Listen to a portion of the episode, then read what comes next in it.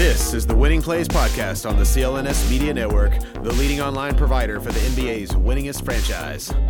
Hey there, welcome back to the Winning Plays Podcast. Michael Pina is off the grid for one more week, so with Brian Robb, I am Rich Levine. Guys, in today's show, we'll talk about some of the unrest unfolding across the country, how the Celtics have been out there helping lead the charge. Uh, we'll also talk about the NBA restarting its season in Disney World this summer, which now is a more real possibility than ever. Uh, as always, please subscribe to this podcast wherever wherever it is you listen. Give us a follow on Twitter. That's at Winning Plays Pod. Uh, shout out to CLNS Media. Shout out to Bet Online and Awaken 180. Uh, and B Rob, real, real quick, I, let's just say something right off the top here. Uh, I just want to say, uh, d- despite you know what we as a country might want to tell ourselves, you know, it's very obvious that racism is very alive in America. Uh, just because we come a long way doesn't mean we don't have a long way to go. And uh, just real quick, something I read this week that really that really stuck with me. Uh, and we're both you know we're both white guys. You know we're saying this you know from from from that perspective is that you know the the opposite of of of racist is not not racist. It's anti-racist.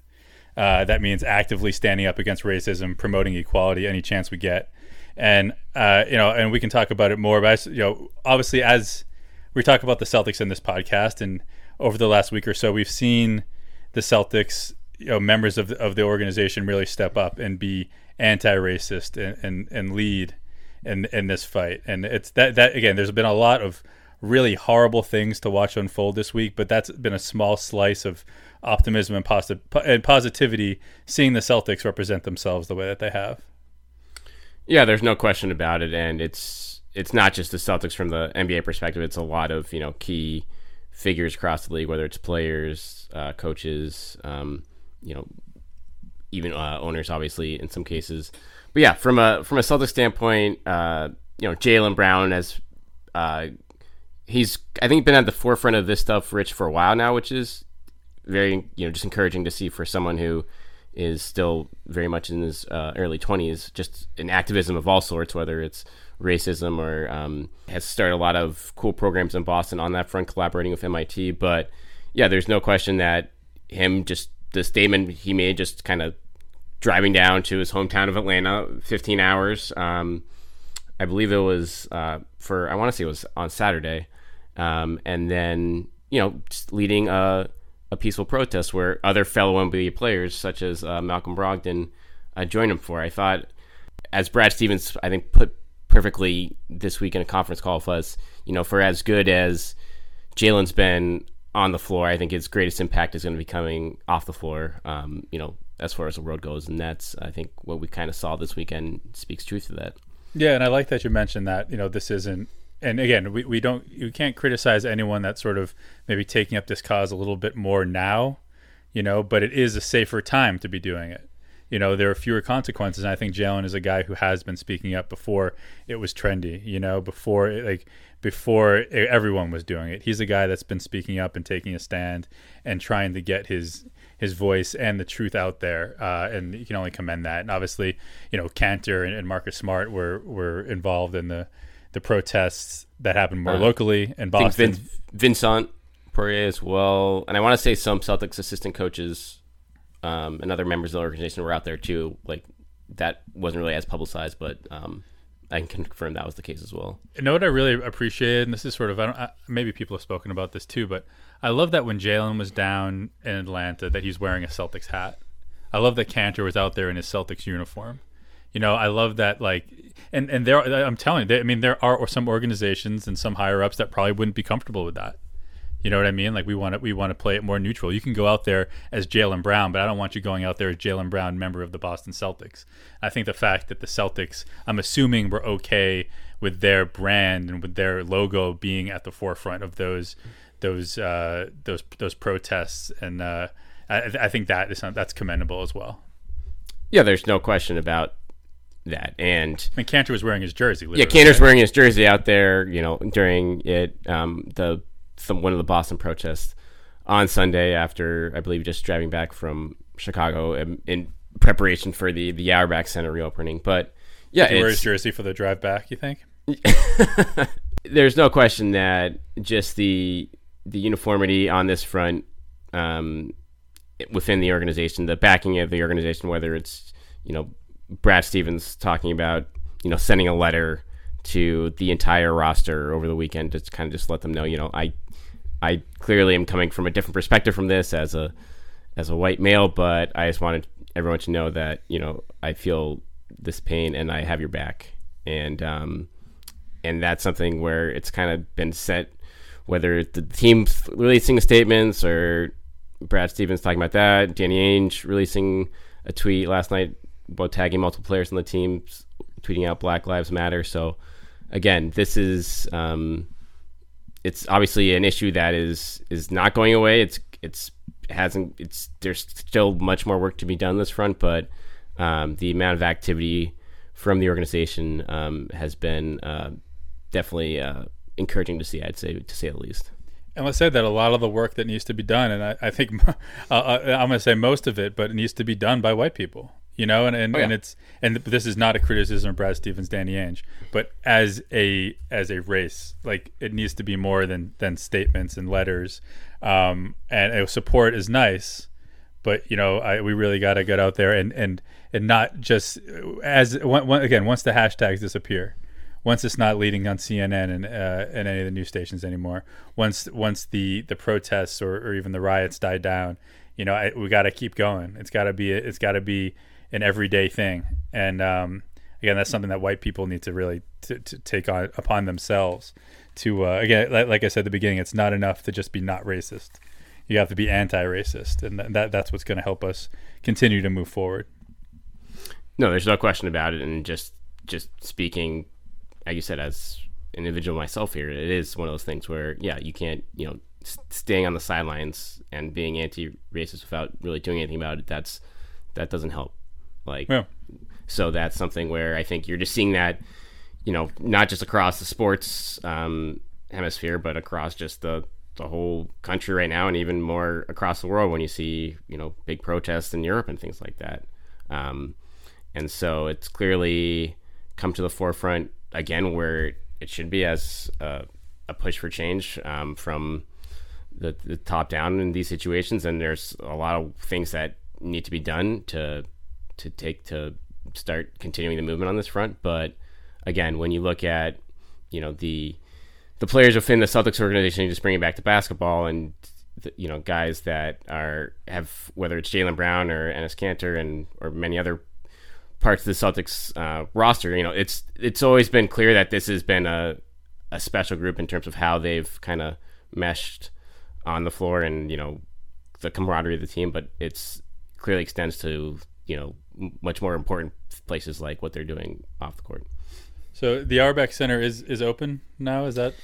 Yes, I believe it is officially opened as of Monday.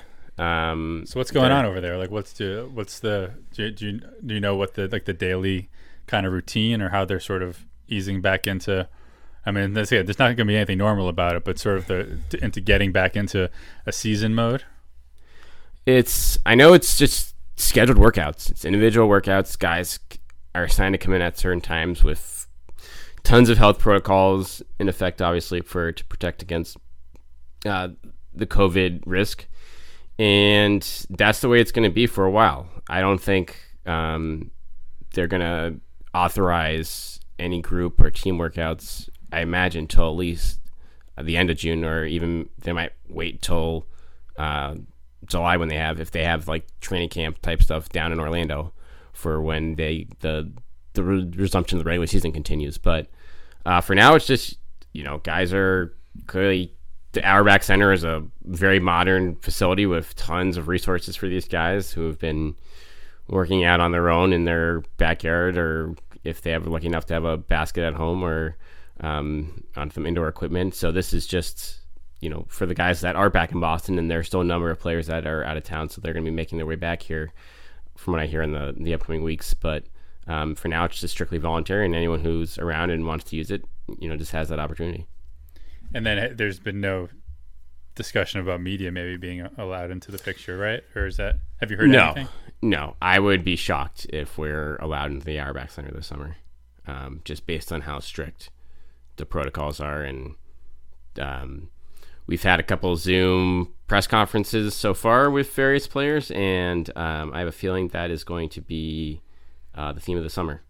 How does Um, that? I mean, obviously that that hurts in terms of ever getting like a one on one. But you know, I guess Sure. if, you, if you if you, I mean, clearly the guys like you who have been there for so long, you have relationships with the media relations department. I mean, you can set up your own. You know, they can set up one on one zooms, I guess, if if Right. if you want to do it. But you, there, it's just the the the art of just approaching a guy one day after practice is gone. Yes, that is, I think, gone for for this season. Um, is what I would, you know, based on the the protocols that are going to be in place for these for when the games even resume in Orlando. I don't think they're letting the guys, you know, even shower in the arenas.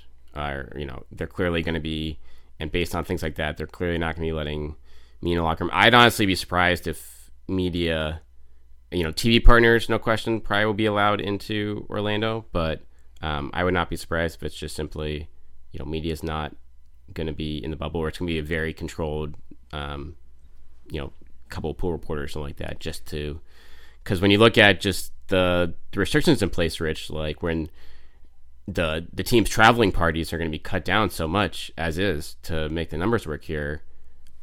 I don't think that the media can really make a, you know, I can't imagine the media are going to be, you know, allowed in at the expense of, you know, some important members of the, a team staff.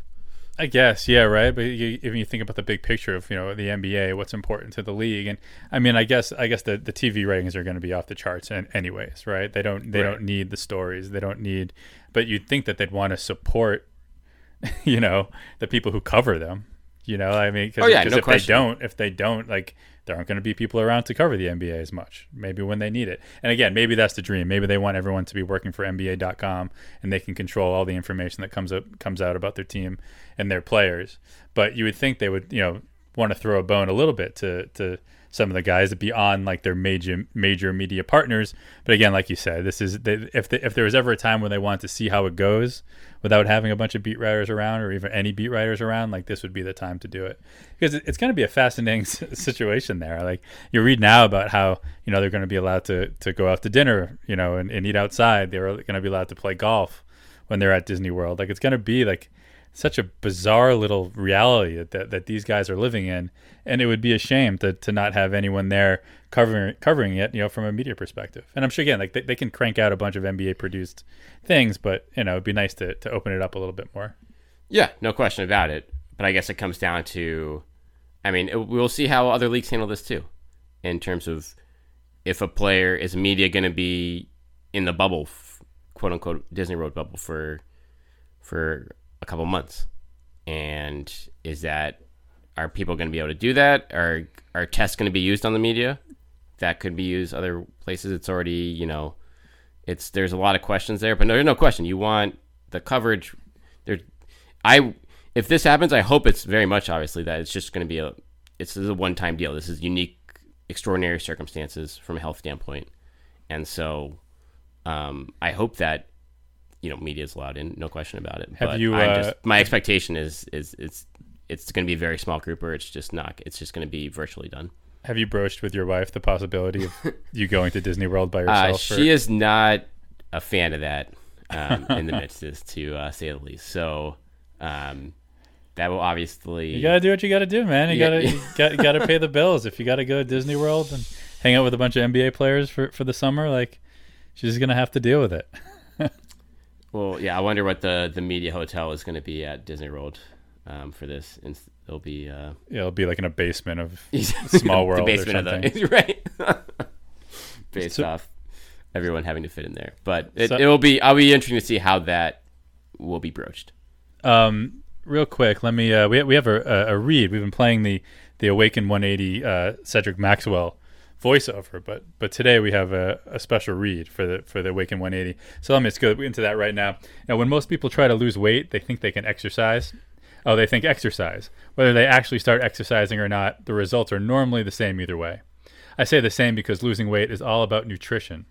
With Awaken 180 Weight Loss, you'll receive a customized nutrition plan, weekly one on one coaching, and the option to receive 80% off your daily foods to help you lose weight your first week and each week after that until you're down to your ideal weight.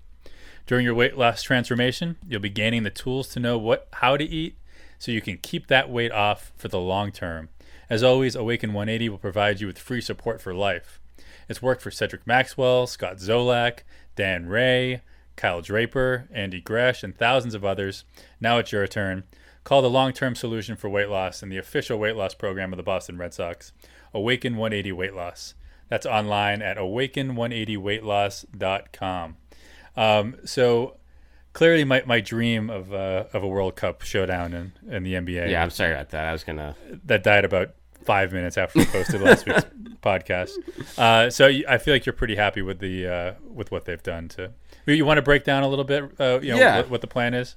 Yeah, this is I you know nothing's perfect, but I think this is as close as you can get in terms of fairness while factoring in what the 65 games that were already played this season. So it's you know 22 teams are invited. It's the best 22 teams, and that means there's only nine East teams because the East is such trash out of the, the beyond the the playoff teams and 13 West teams. And so in the Eastern Conference, it's pretty simple. It's the everyone from the Bucks on down to the ninth seeded Wizards, and there will be a play-in game for the eighth seed in both conference, um, but it only happens if the eight, ninth seeded team is within four games of the eighth seeded team at the end of the regular season. So everyone's going to play eight more games in the regular season, and then the final standings is going to determine it.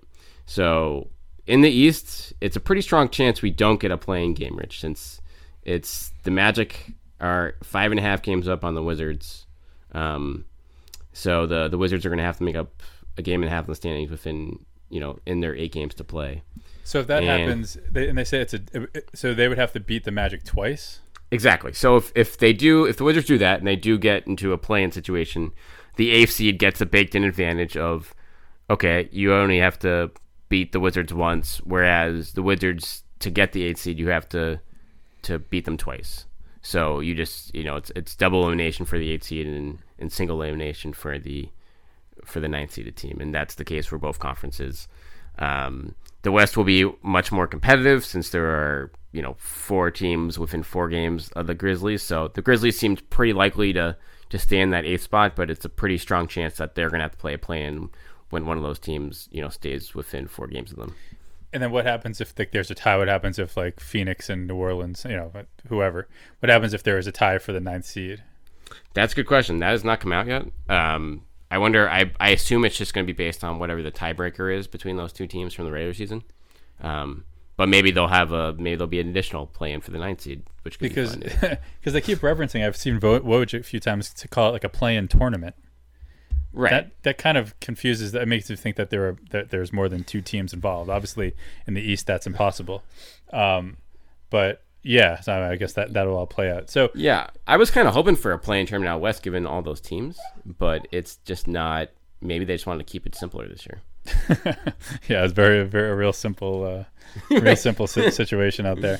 Um, and another interesting thing I saw that you know, so and we'll talk about the Celtic schedule in a little bit. Is just the plans for home court advantage because clearly there's no home court advantage when everyone's at Disney. Um, I guess for the Magic that could be home court for them. Um, but uh, some of the ideas about you know, they, so like the home team. So this is a, when you get to a series, right? So it's you got your seeding. It's the Eastern Conference Finals. It's Celtics Bucks, and and the Celtics, you know, the Bucks have home court advantage. So for every game of that series, like potentially, like they say, like the Bucks would get the ball to start the second, third, and fourth quarter.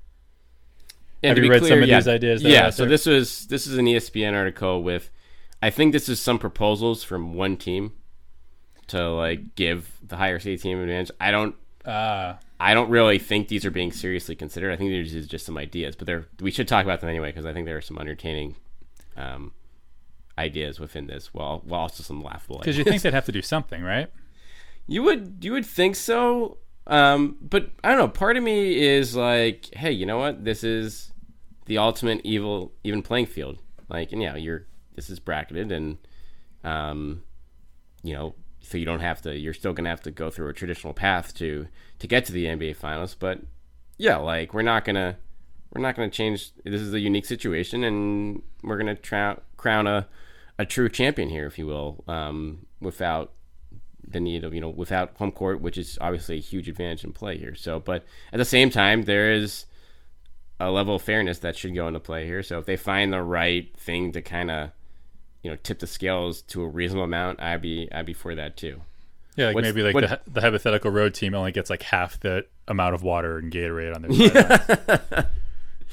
Um, so yeah, the the the what which one of these do you think is most realistic? I'll list a couple of them for you um, from Dave McMenamin's article here. Um, like you said, the starting the first possession of the second, third, and fourth quarter goes to the home team. Will be one. Uh, the higher seeded team allow gets to designate one player to have seven fouls for the game instead of six. Uh, the higher seeded team receives an extra coach's challenge.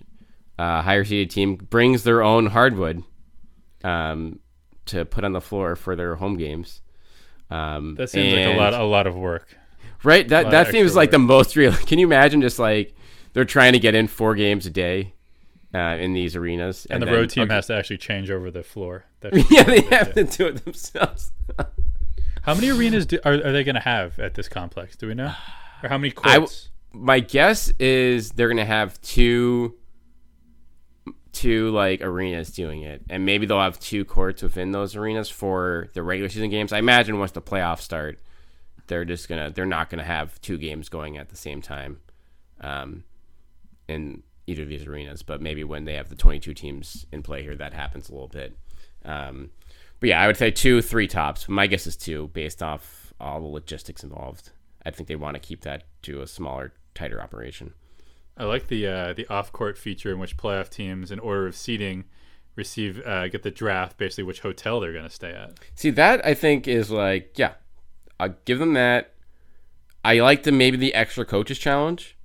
I think that's a very because I don't think that's honestly a huge advantage anyway, based on how they've handled the coaches challenge this year. But that clearly come in handy late in games, um, and while also potentially being useless. But yeah, those are the two. I mean, getting giving teams an extra possession, I think, is like laughable. Like that's just I mean, come on, Right. that's Is that really going to um, make the difference? Right. And then giving a player seven fouls, I think this is just that's a huge edge. Um, I mean, what do you do? Is I mean, I assume Marcus Smart gets the gets the seven, or maybe do you give it to like Kanter, Theis. Give it to Kanter or Vincent, oh, or Theis? Oh, right. Theis, because Theis is like that's the guy you want on the floor the most, and that's the guy that his minutes usually are down because of foul trouble. I feel like so, um, but I think again that's that's too conceivably too big of an edge there. But I mean, it's a fun thing to throw around. Uh, as the article states, it's not a big priority for the NBA to like figure this out. So, um, I think it'll be tough to get everyone to agree on what makes sense for this advantage, but it's surely something that they have to think of some potential replacement um, for home court in these spots. So you know, as we're as we're recording this, the the NBA, the board of governors, I believe, is voting on all this. Right? They're they're Right. voting to basically make it make it official and make all all, all this year. And um, do we want to discuss what the, so that it to be an eight game? Once they actually they're done with their their mini training camps and all that, they're going to play an eight game regular season. Yes. And the way they did it is that they went. You basically you can go through, go find the Celtic schedule, what it was, whatever it was supposed to be for the end of the season, and you just eliminate any of the teams that aren't going to be in the bubble. right. It's kind of that easy, right? That's what the the report is right now. This is not official from the NBA, but that's I think it was uh, Vince Goodwill from Yahoo Sports first had that report. So it, does, it doesn't work out perfectly. Some teams uh, don't have enough games there, and so they'll have to like kind of make up a couple games to to replace that for teams like the Lakers and Portland. They only have six teams that are left in the bubble that they're supposed to play. But the Celtics schedule, so this is tentatively what it would be if they go by that format. Um, Milwaukee, the Wizards twice, Toronto, Brooklyn, Memphis, Portland, Miami. So it's pretty one of the softer schedules, I'd say, especially when you consider Milwaukee's really going to have nothing to play for here in these eight regular season games because they got the they got the one seed locked up essentially in the East, and it's not like you're playing for home court advantage in the finals anymore. Um, so you know the Wizards will be playing for a lot. Um, Brooklyn may or may not be, but it's just those opponents. There's really no top tier opponents there playing for anything besides you know Toronto. So that's that's conceivably good news for Celtics here. What, what's your strategy here, real Rich? If you're Brad Stevens coming back into this, you're three games behind Toronto for the two seed. You're two and a half ahead of Miami for the four seed. Um, there's plenty of four, five, and six are pretty much up for grabs. Heat, Pacers, and Sixers are you know within two games of each other, so that could that could shake out any which way. But are you going? Are you trying to put your foot in the gas hard and catch Toronto, or are you again just trying to ease everyone back into it, and um, you don't really care who you play in the first round? Yeah, I I, at this point, I, don't, I think everything's out the window from the regular season, right? Like you know what you have, and I, I just it just seems feels dangerous to to just go out and be like, okay, we're going 100 miles an hour to uh to to get the two seed where you where you still might end up playing Philly in the first round. Oh no, that's not. No, true. you won't. You won't. Yeah, You'll get Brooklyn that. or Orlando. So that, that is the one. And I'm with you. Like, I mean, you're clearly not going to be coming out of the gate playing guys 40 minutes like in the first few games. But say they say they start hot and they start out 4 0 and they're within, you know, a game of the Raptors for the two seed with four games to play. Um, do you push harder then? Or again, do you still take the cautious, like, we just need to keep things under control here? And uh, knowing that, you know, you could avoid a tough first round match if you get that two seed, but obviously injuries playing a, a bigger uh, factor in play, knowing how long the layoff's been. Yeah, has anyone has anyone seen Joel Embiid since this all? Because I'd be interested to see what, what he looks like after uh, after all this time off. Because maybe you, maybe you want Philly. I don't know. Uh, who knows if he's even able to play? It, and it's there's so, so much this is interesting, and we need to like you know at some point we can do like uh, just go through some of these rosters again because you know you talk about you mentioned Portland, but like they're gonna have Nurkic back, they're gonna have Zach Collins back. Like Sure. some of these teams that like they're not gonna be the teams necessarily that that when we saw them last, and who knows with with, with Brooklyn? Is there any, any word on Kyrie? Nothing official. I think Durant's the consensus is that he won't be back, but Kyrie, like, I don't think there's been anything concrete there. Um, I'd imagine I'd be I'd be shocked if he's playing, um, since that was a an in, a surgery that's supposed to take like months of rehab, and he probably hasn't been able to do the amount of rehab he wants um, without the access to the practice facilities. So. Um, They'd probably But- rather not be stuck in Disney for. you're right. Um, but you look at you know the Sixers with Embiid and Ben Simmons, um, and a you know arrested Al Horford, um, and a healthy Al Horford. I think, like you said, they could that could go any which way of Philly. But I honestly, if I were Celtics, I wouldn't. That's the one thing I'd be looking to do. Is just not have to play Philly in the first round. I won't, I don't want that wild card. Um, No. so that's that's something where, you know, they're you just hope that they play their way into the four or five matchup really, um, and they have a softer schedule than Indy and Miami, so that they should be able to do that. But that will that's something that could come down to the last couple of regular season games. Uh, and while we're discussing this, I wanted to let you know, B Rob, that there is no sort shortage of action going on at our exclusive partner, BetOnline.ag. Uh, first of all, NASCAR is back, and uh, BetOnline has hundreds of games, events, and sports still to get it on. Uh, you can bet on uh, simulated NFL, NBA, and UFC, or even par- participate in a $10,000 Madden Bracket Challenge, which is basically a March Madness style NFL simulation tournament that you can enter for free. Uh, coming up next Sunday, Bet Online has ex Chicago Bulls Ron Harper, Horace Grant, Bill Cartwright, and Craig Hodges uh, joining them to discuss the uh, Michael Jordan documentary as something that they're calling the final dance. Uh, visit the website or use your mobile device and join today to receive your new welcome bonus and check out all the action. Bet Online, your online wagering solution. Uh, and before we, we started recording, B Rob, we were checking out some of the uh, some of the odds to, to win the this the NBA championship. Again, no matter what happens in the next couple months, there's going to be an asterisk next to this next to this title. Uh, it's always going to be the the COVID nineteen NBA season. Um, but right now, uh, we'll we'll look at the the top four, the teams with the top four odds. The Lakers right now are the favorites at uh, at two to one. The Bucks are uh, the Bucks are plus two seventy five, so basically two point seven five to one. The Clippers are plus 300, and then the Boston Celtics are fourth at plus 1200. Not bad. Not bad. The, Six- the Sixers plus 2400. Wow. Yeah, it's interesting. I guess that's not. I mean, I guess they you don't expect Brett Brown to kind of put things together, you know, with a two week training camp because those pieces just don't seem to fit together anyway. It is a situation though where we have had an equivalent of a full off season here, Rich, and so hmm. all these coaches and their staffs have had months to kind of evaluate what is essentially a full season. So, not that you're starting from scratch with these teams at all, because you're, you're you're bringing back everyone back. Obviously, it's not like it's a a revamped roster, but I do wonder what teams like make tweaks to how they play or who they play together and things of that nature, and what what Brad Stevens learned by having this huge evaluation period that clearly never happens. It's usually like you're running, you know, full steam ahead into the first round, and you have have you know all your assistant coaches are divided up to scout different teams for different matchups because sometimes you don't know who you're going to play until that last night of the regular season, and that still could be the case here. But you've had three months to study up on all these opponents. Yeah, So you wonder if ready. they were st- if they were like ever scouting like the Western Conference teams like for potential matchups Yeah, there when, right. they were, when they were talking about throwing everyone in one pot together. And I said this too, and you, they have two more months right now on top of it, on top of the three months they've just had. Yeah, no, that's that that's very true. Yeah, it'll, it'll, it'll be interesting, and that, and that's why like when you say a team like the Sixers, who who seemed on paper to um, well, you know, a lot of people th- thought that maybe they weren't they had a lot of talent, but they weren't the best ma- the best match on paper.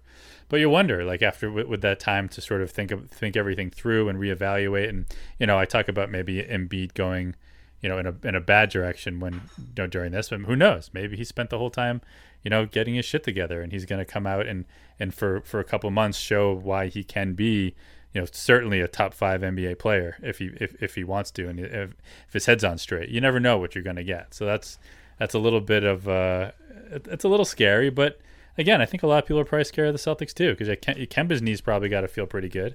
Has been any talk about that? Uh, Uh, sure. I mean, like, there's we haven't talked to Kemba in a couple months here, um, but yeah, there's no question that he probably doesn't. I mean, beyond him being a good uh, roommate to, to Grant Williams and getting workouts there, I don't think he's seen. He hasn't been around Boston, so I don't think he's been at the Auerbach Center yet, uh, to my knowledge. But that's something where it'll be good to the fact that he'll have you know a clear month to two months here to work with Celtics trainers again and their strength and conditioning to kind of get that back to where it was at the beginning of the season, where he, you know, really shined for the first couple months. And I think that's when you look at the Celtics and their chances, just having that, you know, there's for a team that's so reliant on their top six guys, Rich. I think to have this kind of sprint to the finish where everyone's at full strength, I think they're one of the teams that on paper should benefit most from that. Um, just to have that, when to have a best guy like Kemba instead of coming off of a, a World Cup grind that's lasted all the way back to July. Now he's essentially coming off a full off season here and into a what should be a twenty to thirty game sprint. Yeah, no, it's gonna. It's interesting, and it's like, it. it again, who knows? Who knows what happens? Like, like there's we still got a long way to get to the end of July, um, and that, and, that, and that's another thing that, that people are talking about. Not to, to be a Debbie Downer here is that, and I've, I've I've seen a couple writers taking the stand of being like, hey guys, like, you got to explain like what's changed about about the virus, you know, since. S- and obviously, we understand it a little bit better, but in terms of science, like, how are you being sure? How are you sure that this is safe? I guess they don't know, right? You know, yeah, I don't think. Yeah, no one really knows yet in terms of all that stuff. it's Um, interesting how you know I, we talked about this a little bit last uh, last episode. How I thought that like you know if there was a if someone did did come down with it, that they would potentially have to put everything on hold for a little bit, but they're just going to be they're just going to power through. That's what it sounds like. And yeah, we talked about a little bit about this last week. I feel like Rich, but it is we there is still no clear answer, and I don't know if this will ever become public until it like it actually happens, and so hopefully it never becomes public. Um, like when they would have to like what level of a an outbreak, if you will, or what level of a spread would happen for them to have to just shut things down, whether it be, you know, a whole team getting it or, an, you know, enough a few guys here and there on teams. That's when it's clearly starting to to spread at that point. And like it's like they- the NBA Finals, and like LeBron is asymptomatic, but but comes but Right. positive. Exactly. So stuff like it is. It's like these these situ- and I mean the protocol in that situation is like okay, you're just out for 14 days, and you're not going to stop the finals. Yeah, and that's just but the, and and that's the way it should be to be honest and that's just like everyone is the same situation for everyone, and you just you hope that it it doesn't um, become an issue for any of these guys. But the odds are we're going to see something like that happen at some point over these two months, and hopefully it's you know not nothing severe and no one becomes you know it's something that everyone recovers from and is not you know a risk. But there's no question here that this is just a it's a huge risk for the NBA or any of these leagues that are kind of coming back and trying to put everything together at this point. And that's why I wanted the World Cup, just because it makes it a little bit easier, just not to take it so seriously for one year when potentially, like again, like you don't know what happens if it, if there's an outbreak on a on a specific team, right? Like, right. like it's it's games game seven of the conference finals, and, and the whole Celt and five or six of the Celtics test positive. And again, hopefully with the bubble and assuming that everyone is is taken care of, but again, you're gonna have people. Disney Disney World's open. Yeah, you know, like like people are coming in and out. Like like the restaurants are open. The uh, like and again, they, you're gonna be you know only eating outside, and and and a lot of the science shows that it might be pretty hard to to, to get it when you're outside. But we, there's a lot we still don't know, and I guess again, well, I, I, I we can respect that the NBA is trying to move forward, and that obviously they have a lot of plans in place, and we all hope that it goes off without a hitch, right? We hope that we don't ever have to face this, but you know, we just we can't say right now that we won't. No, no question and uh, the road will be watching for sure. I mean, the NHL is supposed to come back, I think, around the same time. Uh, MLB at this point, they might not even have a season the way their negotiations are going. Um, it's classic, is, uh, classic MLB. Classic, right? Classic MLB. Um, so, but yeah, I mean, the the NBA, the the players are gonna. I think they still have to approve this officially. They're gonna have a meeting on Friday, I believe. Um, to once the board of governors passes the uh, the the uh, proposal that is supposed to go through, and then and then they'll be off and running, and they'll there's still obviously a lot of you know T's to cross and I's to dot to kind of get all the the right protocol in place where the players probably feel good about the situation. But there's no question that while they're not allowing, you know, they're not saying players can't leave this bubble in Orlando when it's going on. Um, they'll right. obviously have to be tested when they come back in. Like they're not going to make them stay there no matter what. Um, oh, I didn't. I didn't know that. Yeah. So, so their families can go and just stay somewhere else in Orlando. If they I would think to, so. If they wanted to, yeah. I think they're not letting families into the bubble. The last, I don't know who I saw that from, but yeah, like until the playoffs or something like that. Um, but they could conceive like I, I can't. But then it's just like a situation where like the players are gonna have to, you know, gauge risk and be like, okay, if you're gonna leave the bubble, then your risk obviously goes up and then especially in Florida, are you going to take your right? And given the the lack of uh, lack of uh, um, protocols, or just how reopened Florida is at this point, which is much more so than a lot of other states, um, there's obviously a lot of um, risk of spread there. So it's going to be it's going to be a fascinating situation. I'd imagine a lot of the players, based off of that, are just going to want to stay put inside of it because they don't want to, you know, risk if they're going to come back to play for the playoffs here. You don't want to potentially take yourself out of it by putting yourself in tough risk. But at the same time, these people have families. They don't want to, you know, not be with their family for months. So it's going to be a very tough situation for them to manage. Yeah, no. I so we joked, we joked about like you and your wife, and you know how yeah. she felt about that, and like you know, and then they're guys they're married with with with three or three kids, three or four kids at home. Like, you know, this is just uh it's, it's tough to just say, hey, you know, and again, p- part of NBA life is being on the road and being away from your family, but at least you, at least they're home stands, you know, at least right. you come, you're, you're home every once in a while. Maybe, you know, what's, what's that, what's a West coast trip? Like two weeks? Not even like usually 10 days tops. Yeah. So now you're so. saying, all right, you know, we'll, we'll see you, see you in a couple months, but, um, you know, sometimes that could be good for focus, but it could, could be a pain in the ass in other ways. Um, but yeah, the other the other factor here, which we haven't touched on yet, um, from a Celtics perspective, and I actually wrote about this at Boston Sports Journal yesterday about why this is this format's kind of a win for the Celtics is um, the Grizzlies pick. Oh yeah, I, am glad you brought that up. Since so break that eighth, break that down for us real quick. Yeah, so I mean it's it's pretty simple. Like you, if they they're the eighth seed right now, and so I think they're projected to give up the 17th overall pick to, to the Celtics if they had just gone straight to the postseason without regular season games. That's clearly not happening now. The Grizzlies, um, barring a great eight games to the regular season that you know boost up their lead to above four games, they're going to have to play their way into the postseason now.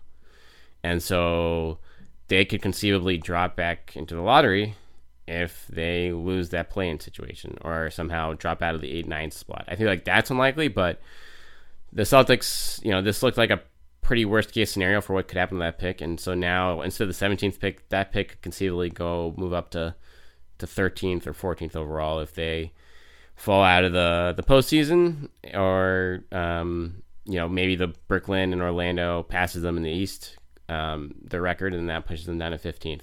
So there's there's a lot of different ways. Again, it's still not it's not a huge thing for the Celtics to move up to from like middle of the first round by a few picks, but any little bit helps, especially when you have two other first round picks slightly coming your way in this draft, and you might want to package those and move up or trade them for a more proven veteran.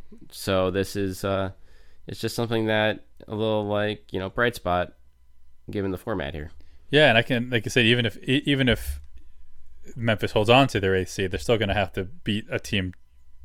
You know, I could see them losing twice to to the Spurs or, or Sure. you know, like a, a, a team like that, um, or any of those teams. You know, Right. I, of all the teams, Memphis could could be most susceptible.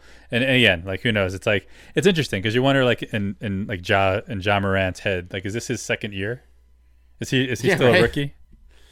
Yeah, that's a good way to think about it. you know a lot a lot of that mentality like like is this is this the season after Jayson Tatum broke out you know I obviously you know be remembered as one and the same but those are the mentalities that you know you're going to come in and you know Tatum's got to have to be that dude from February you know who almost you know broke the record for you know averaging the most points in a month I think for for for Celtics right? how what, what were the numbers in, in February I know I'm randomly dropping this on you um I want to say it was like 30 points a game. It was one of the highest points per month in Celtics history, if my memory serves correctly. Uh, so yeah, it was. I mean, it was an uh, insane month, and he kind of dropped off a little bit in March uh, before. First of all, God, uh, God bless basketball reference. Um, 12 games in February, 30.7 points a game, and 7.9 rebounds a game. Not bad. Uh, four, 48% from three, which is not too shabby either. God, that's just, that's just- I mean, there's no reason to, to, to think that that's going anywhere. I, I, I- it's, that should be uh, 100, uh, 122 was his off- offensive rating. No, no. I mean, it was it carried them since Kemba was, you know, hobbled slash out for a lot of that stretch, and there were injuries across other areas of the roster. Um, so he he let you know, kind of kept them afloat in February, uh, despite all that, and with like you said, just essentially a full offseason under his belt to kind of you know reflect on the game and get you know feedback on from coaching staff and everything else after they've done deep dives on the film. Um, there's a lot of potential for growth on this roster, not just with Tatum, but Jaylen Brown, um, all the the rookies, and um, a guy like Theis, and so who are still you know very much in their primes, and so a lot of that I think bodes well for what you know the Celtics are capable of, and that's why I think the the betting public kind of sees them as you know they're not the clearly not the top tier contenders, but if you're going to have a a fringe contender emerge in the fold, um, the Celtics look like a, as good a candidate as anyone if everything kind of comes together. All right. Speaking of coming together, hopefully next time uh, we're all back, we'll have we'll have Mike Pina with us. He had a, a quick quick excursion to uh, to the Midwest, but uh, we look forward to being back with him next week. Yes, I think we'll have, hopefully he'll have some good uh, road tripping stories for us um, in the midst of that. But yeah, we'll be we'll be back at full strength for that. Uh, we should hopefully hopefully have uh, full details, um, kind of ironing out the the potential questions we had about this format once uh, it gets approved in the next couple of days here. So we'll be discussing all that and a bunch more next week on the Winning Plays podcast. In the meantime, uh, hit us up at Winning Plays Pod um, on Twitter at Rich underscore Levine at Brian T Robb, um, and if you want to bug Mike and tell him that you miss him on the Winning Plays podcast, I, Michael Viapino for him. So, um, thanks a lot, guys. We'll we'll get back with you next week.